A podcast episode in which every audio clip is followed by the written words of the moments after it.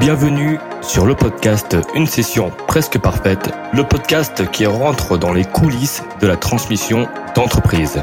L'objectif Aller à la rencontre de dirigeants qui ont vendu ou qui ont tenté de vendre leur entreprise, mais également échanger avec des avocats d'affaires, des investisseurs, des conseillers en session d'entreprise pour obtenir toutes les clés de réussite d'une telle opération. Je suis Eliade Samoun et je suis conseiller en session et financement d'entreprise. Bonjour euh, à toutes et à tous. Aujourd'hui, j'ai le grand plaisir de recevoir euh, Patrice Klug, euh, associé gérant chez Entreprise Décision, donc banquier d'affaires depuis plus de 25 ans et qui va nous parler d'un sujet passionnant, maximiser la valeur d'une entreprise avant de la vendre. Bonjour Patrice. Bonjour Yann.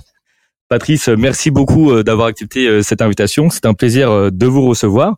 avant de, rentrer dans le vif du sujet et de parler de la maximisation de la valeur de l'entreprise, est-ce que vous pouvez commencer par vous présenter? Merci à vous, Iliad, et avec plaisir. Je suis donc conseil en fusion-acquisition LBO-BO depuis 25 ans, et je suis également entrepreneur depuis de nombreuses années entreprise et décision étant ma huitième euh, société. Donc euh, j'ai commencé par euh, conseiller les dirigeants pour lever des fonds. J'ai également créé un éditeur de logiciel pour les dentistes. Et j'ai ensuite créé une banque d'affaires, MK Finance, qui s'appelle aujourd'hui Inextenso Finance et Transmission. Et durant ces différentes expériences, je me suis aperçu que quand on vend une société, il faut la préparer à la session ou à l'opération capitalistique. Et en tant que chef d'entreprise, j'ai pu donner des conseils en stratégie, en organisation pour bien préparer l'opération. C'est pour ça qu'aujourd'hui, euh, effectivement, cette thématique de maximisation de la valeur de l'entreprise avant l'opération capitalistique est plus qu'intéressante. Je vais pouvoir euh, répondre à quelques-unes de vos interrogations sur euh, ce processus spécifique. Merci Patrice pour euh, cette réponse et euh, cette présentation. Alors vous avez parlé justement euh, de la préparation de la société avant la session. Justement, quel est votre rôle en tant que banquier d'affaires dans la maximisation de la valeur? Les dirigeants actionnaires de PME et de TI me confient une mission d'accompagnement à une opération capitalistique. Cette opération peut déboucher sur une session, une fusion, un OBO, un LBO ou d'autres opérations. Pour bien maximiser la valorisation de l'entreprise, lors du diagnostic préalable, on peut identifier des forces, des faiblesses, on peut identifier des projets spécifiques du dirigeant lui-même, de son management, de ses actionnaires, de sa famille. On peut également sourcer des risques, des opportunités. Et on va s'arrêter sur chacun de ces éléments pour vérifier s'il y a un travail préparatoire concernant ce point de détail parfois concernant le dirigeant lui-même pour l'améliorer, pour par exemple identifier une faiblesse, la transformer en force, pour identifier une qualité du dirigeant qu'on va pouvoir exploiter davantage ou pour pouvoir euh, comprendre un problème, quelque chose qui pose euh, des, problèmes au, dirigeant lui-même, à, son actionnariat, et qu'on va résoudre. Euh, actuellement, un dirigeant me dit qu'il travaille 70 heures par semaine et il aimerait tout simplement diviser par deux son temps de travail. Eh bien, on a trouvé des moyens de diviser par deux son temps de travail tout en augmentant très fortement sa productivité et euh, la croissance et la rentabilité de la société. Euh, merci beaucoup Patrice euh, de cet élément de réponse. Alors euh, justement, à, quel moment vous intervenez typiquement pour bah, déjà faire un, premier diagnostic? Est-ce que c'est pendant la session? Est-ce que c'est avant la session? À quel moment? Parce que c'est une étape très importante, si je comprends bien. Et voilà, pour les dirigeants qui nous écouteraient, quel est le moment idéal pour commencer à se poser des questions sur la situation financière, enfin la santé financière de son entreprise? Le plus tôt on commence à y travailler, à se poser des questions, le mieux c'est. On a vendu une petite société de services qui faisait 5 millions de chiffres d'affaires en 8 ans.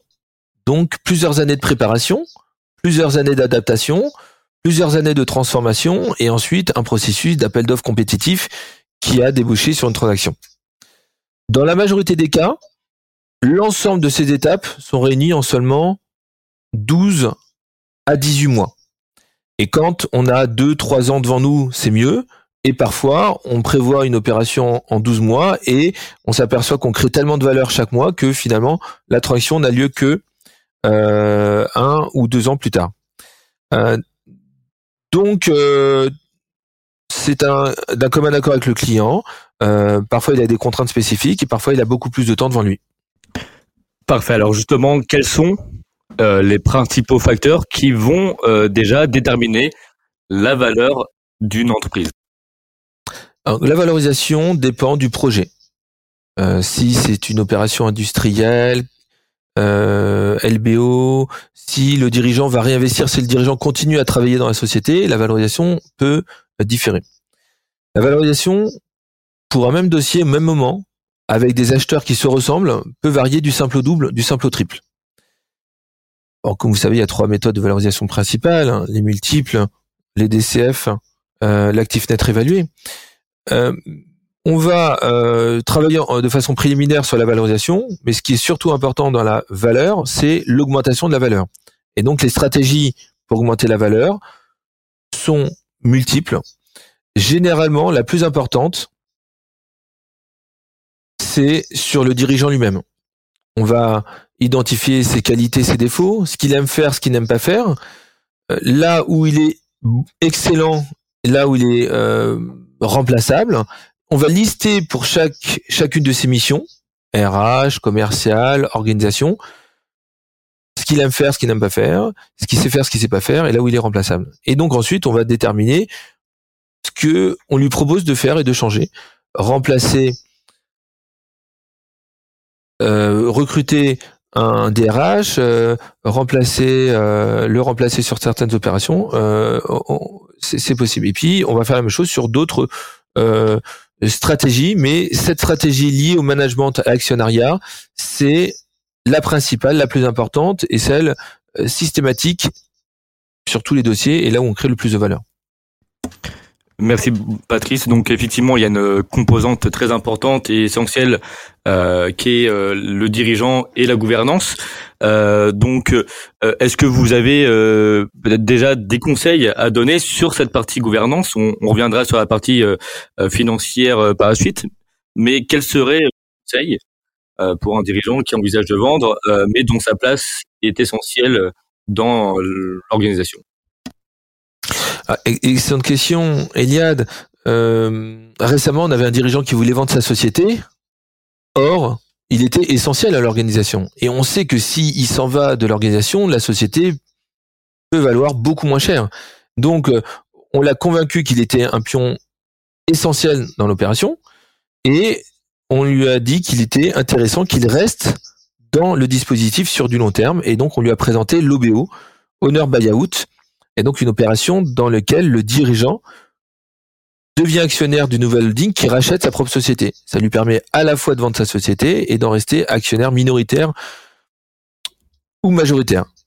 Euh, donc, euh, garder le dirigeant qui veut travailler, qui aime ce qu'il fait et l'aider à se cantonner à ce qu'il veut faire et ce qu'il sait faire, c'est euh, créateur de valeur. Et donc, euh, dans un dossier en 2021, le dirigeant m'a dit mais non, Monsieur Klug, je ne veux pas faire ça parce que je veux, comme je vous l'ai dit, arrêter de travailler. Ben, on a identifié que elle, était finalement d'accord pour continuer à travailler un jour par semaine ou euh, deux, trois jours par mois sur certaines thématiques dans lesquelles elle était non remplaçable et sur, lesquelles elle aimait travailler et en plus sur lesquelles elle avait beaucoup de qualités et compétences, c'est-à-dire la stratégie et la validation des projets technologiques. Eh bien, effectivement, depuis deux ans, non seulement elle a réduit de 80% son temps de travail, mais en plus et surtout, la croissance de l'entreprise a augmenté. Je viens d'avoir un des actionnaires hier au téléphone qui m'a dit que dans notre budget, on avait prévu 20% de croissance en 2022 et en 2023, et finalement, c'est 40% de croissance qui a eu lieu en 2022, et les contrats récurrents qui ont été signés en 2022 nous confirme que la croissance 2023 sera au moins de 35%. Alors, c'est il y a, tellement euh, à dire sur euh, sur ces sujets-là. Euh, euh, pour les personnes qui les écoutent, vous vous voyez effectivement qu'il n'y a pas que la, les éléments financiers. Il y a surtout la partie organisationnelle, la partie actionnariale. Hein, donc bien structurer l'entreprise et déléguer, se concentrer uniquement sur les sur les tâches à haute valeur ajoutée. Patrice, sur la partie financière, quels seraient vos conseils? Euh, voilà, parce que euh, on, sait que la valorisation euh, va dépendre de certains agrégats financiers, euh, les BDA, le, chiffre d'affaires. Quels seraient vos conseils qui, concernant cette partie financière? Alors déjà au niveau financier, ce qui est important, c'est de continuer à travailler de façon normale. Il faut poursuivre les investissements comme si on n'avait pas de projet capitalistique. Il faut ensuite ouvrir ce potentiel et se demander où est-ce qu'on a envie d'aller demain si on n'avait aucune contrainte financière. Et ensuite arrive la finance. Donc, si on a envie d'investir, de doubler les investissements en recherche et développement ou en matériel, eh bien, ensuite, on regarde ce que ça donne au niveau financier. Au niveau financier, de plus en plus de sociétés sont valorisées en multiples d'ARR, de MRR et donc de chiffre d'affaires récurrent. Donc, bien sûr que maximiser, pérenniser, sécuriser les bidas, c'est important, mais également le chiffre d'affaires récurrent. Pas le chiffre d'affaires de négoce, le chiffre d'affaires récurrent. Par ailleurs, on a la possibilité d'optimiser euh, les bidas par euh, certains leasing, locations financières, location avec option d'achat. C'est vrai, mais d'un autre côté, euh, généralement, ça va être traité et d'ailleurs, les investisseurs, les acquéreurs, les industriels, les fonds vont analyser les bidas après CAPEX ou les bits ou le résultat d'exploitation. Donc finalement, euh, il faut aussi surtout vérifier que son résultat d'exploitation est pérenne et que l'ensemble du chiffre d'affaires et de la rentabilité sont récurrentes sur du long terme. Et donc on va aussi analyser le taux de churn et la récurrence des clients. Alors comment optimiser euh, cette partie-là euh, vous qui avez euh, plus de 25 ans d'expérience dans le domaine et qui qui accompagnait aussi non seulement sur la partie transactionnelle mais également sur la partie transformation pré-opération. quels sont vos conseils pour optimiser certains postes avant pour maximiser la valeur? Nous venons de vendre un éditeur de logiciel qui était en mode client-serveur. Eh bien, pour augmenter la valeur, on a aidé la stratégie à passer en mode SaaS progressivement, client après client.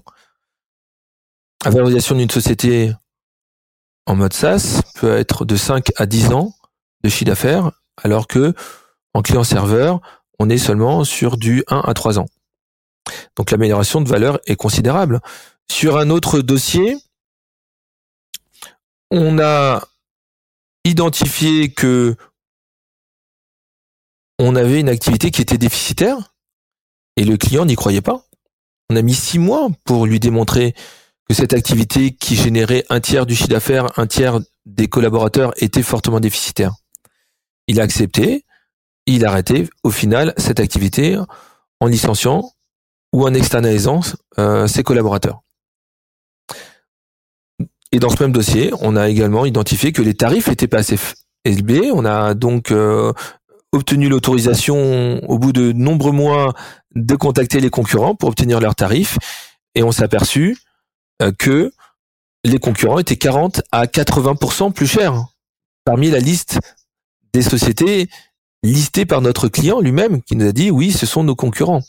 Et donc, on a ensuite mis en pause le process, augmenté tous les tarifs d'au moins 45%, ça a pris plus d'un an pour que tous les clients les acceptent. Les clients sont restés, le chiffre d'affaires a augmenté mécaniquement de 45% avec la même clientèle. Et donc, la valorisation a été fortement augmentée en arrêtant l'activité qui était déficitaire et en augmentant l'activité rentable et pour la rendre encore beaucoup plus rentable. Bel exemple euh, de, transformation, euh, Patrice. Alors, euh, d'autres leviers d'optimisation pour augmenter la rentabilité avant l'opération? Et même pendant le process, hein, parce que c'est ce que c'est ce que vous faites. Euh, également donc euh, maximiser avant l'opération et pendant le process avec les, les négociations et l'appel d'offres compétitif. Euh, voilà, quels d'autres leviers d'optimisation de la rentabilité? Alors, optimisation de la rentabilité, il y a parfois des petits conseils naturels simples à donner. On va lister toutes les charges et parfois on va identifier que certaines charges sont inutiles. Et en posant simplement la question, est-ce que cette charge est utile? Est-ce que cette charge peut être réduite? Idem pour le chiffre d'affaires. On liste tous les chiffres d'affaires et on essaie d'identifier quels sont les tarifs qui peuvent être augmentés, quels sont les contrats qui peuvent être signés. Pour une société qu'on a vendue il y a un an, eh bien, on a tout simplement invité notre client, le dirigeant, à se concentrer uniquement sur les nouveaux clients qui pèsent plus que 3% du chiffre d'affaires. Alors qu'elle avait 1000 clients et elle se concentrait très souvent sur des clients qui pesaient moins de 0,1% du chiffre d'affaires. Eh bien, rien que ça, ça a permis à notre cliente euh, de sourcer un client à l'international en Inde qui pesait 10% du chiffre d'affaires et donc c'est devenu le plus gros des clients.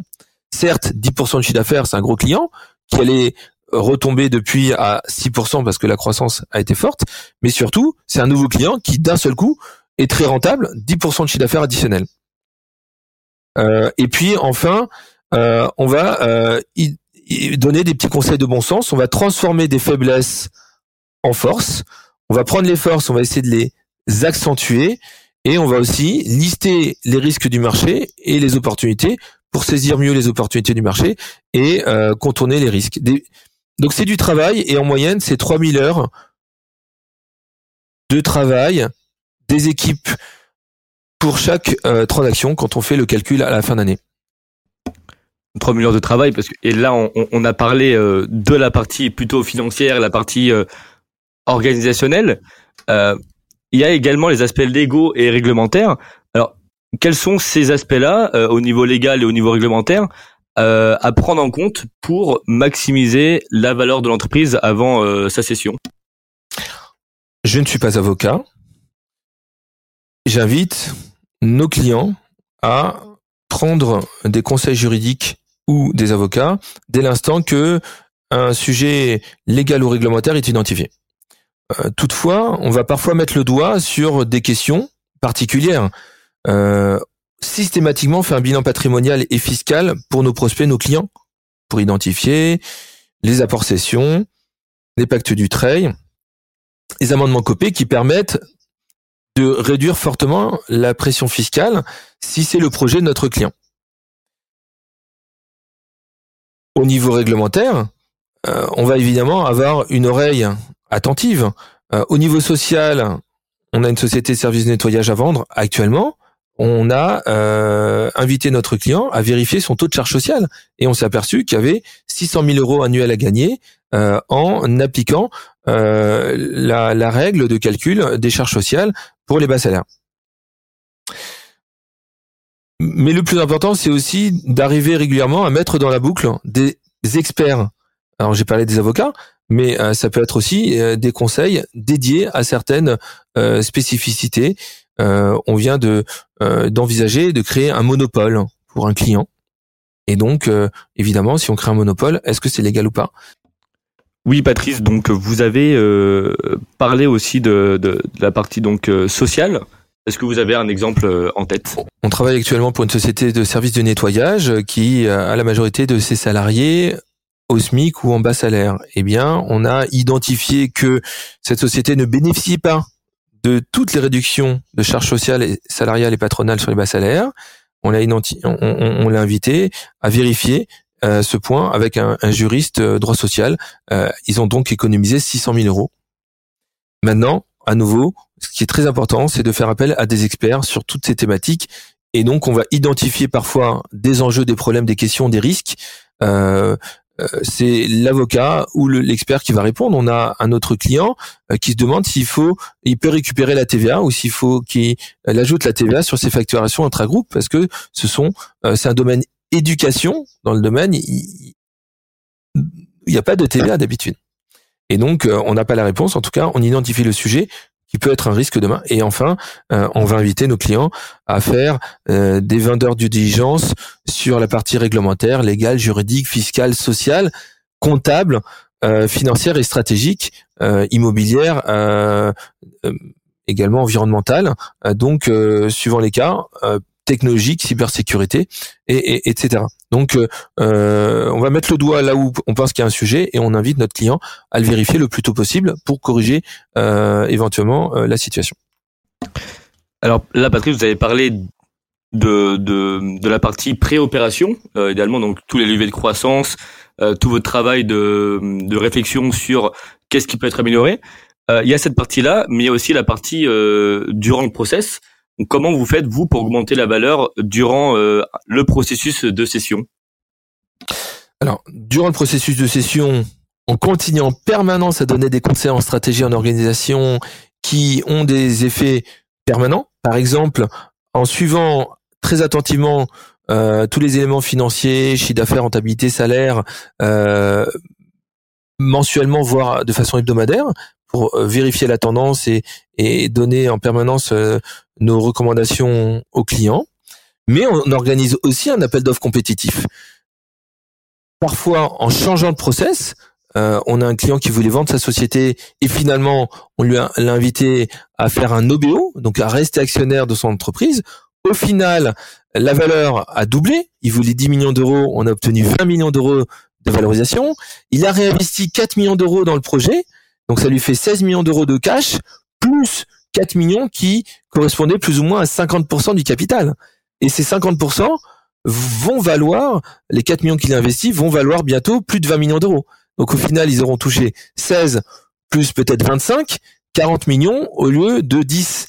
Donc c'est le processus qu'on va choisir ou parfois sur lequel on va envisager plusieurs scénarios, un processus dual track dans lequel on va peut-être mettre en compétition en parallèle des industriels, des Français, des étrangers, des petits, des gros, des concurrents, des entrants potentiels, mais également des fonds des minoritaires, des majoritaires, des OBO, des LBO, etc. Et dans le résultat de l'appel d'offres, on aura systématiquement plusieurs offres et plusieurs offres parfois qui vont du simple au triple ou euh, pour lequel on va avoir parfois des offres bien plus élevées que le prix souhaité initialement. Et là, euh, encore l'année dernière, euh, la majorité de nos clients ont perçu un prix supérieur à 50% de la valorisation faite initialement par eux-mêmes, par leurs conseils, leurs, dirigeants ou nous au démarrage. Et de quelle manière vous vous y prenez justement pour euh, euh, pour avoir des offres euh, qui s'améliorent au fil du process ou avoir des, offres qui, qui peuvent aller du simple au double voire au triple? Ce qui est très important, c'est que l'information communiquée déjà soit transparente, parfaite, de telle sorte que euh, l'investisseur et l'acquéreur se disent qu'il est en terrain ami avec une relation euh, euh, de communication euh, bilatérale euh, et permanente. Ce qui fait qu'on va avoir euh, des offres et des offres nombreuses et multiples. On va également contacter un grand nombre de partenaires potentiels. Certains vont s'arrêter à 3, 4, 5. Eh bien, nous, on a parfois 10, 20, 30 candidats. On va organiser peut-être 10, 12, 15, 20 rendez-vous avec le management. Et ensuite, on va faire un appel d'offres compétitif, ouvert, dans lequel c'est l'investisseur, l'acquéreur qui va faire son offre sans qu'on lui donne d'indication sur la valeur souhaitée. Si on demande 10 millions d'euros, l'investisseur va faire une offre à 8 millions. Si on lui dit que c'est lui qui fait l'offre, eh bien, il va peut-être faire une offre à 20, 30, 40 millions. C'est ce qui se passe dans euh, de nombreux dossiers. Patrice, euh, pour clôturer ce très bel échange passionnant, euh, un dernier petit mot pour, pour nos auditeurs. À nouveau, merci Eliade et à tous les auditeurs un petit dernier mot, un petit conseil, soyez ouverts. Et euh, ma conclusion de 25 années de M&A, c'est que il n'y a pas de valorisation fixe. Le prix peut décupler. Et d'ailleurs, c'était encore ma dernière discussion avec un client euh, ces derniers jours. Elle m'a remercié encore parce que elle pensait que son prix euh, était déterminé. Or, on a obtenu un prix deux fois supérieur. Merci beaucoup, Patrice, et à très très vite surtout. Ah,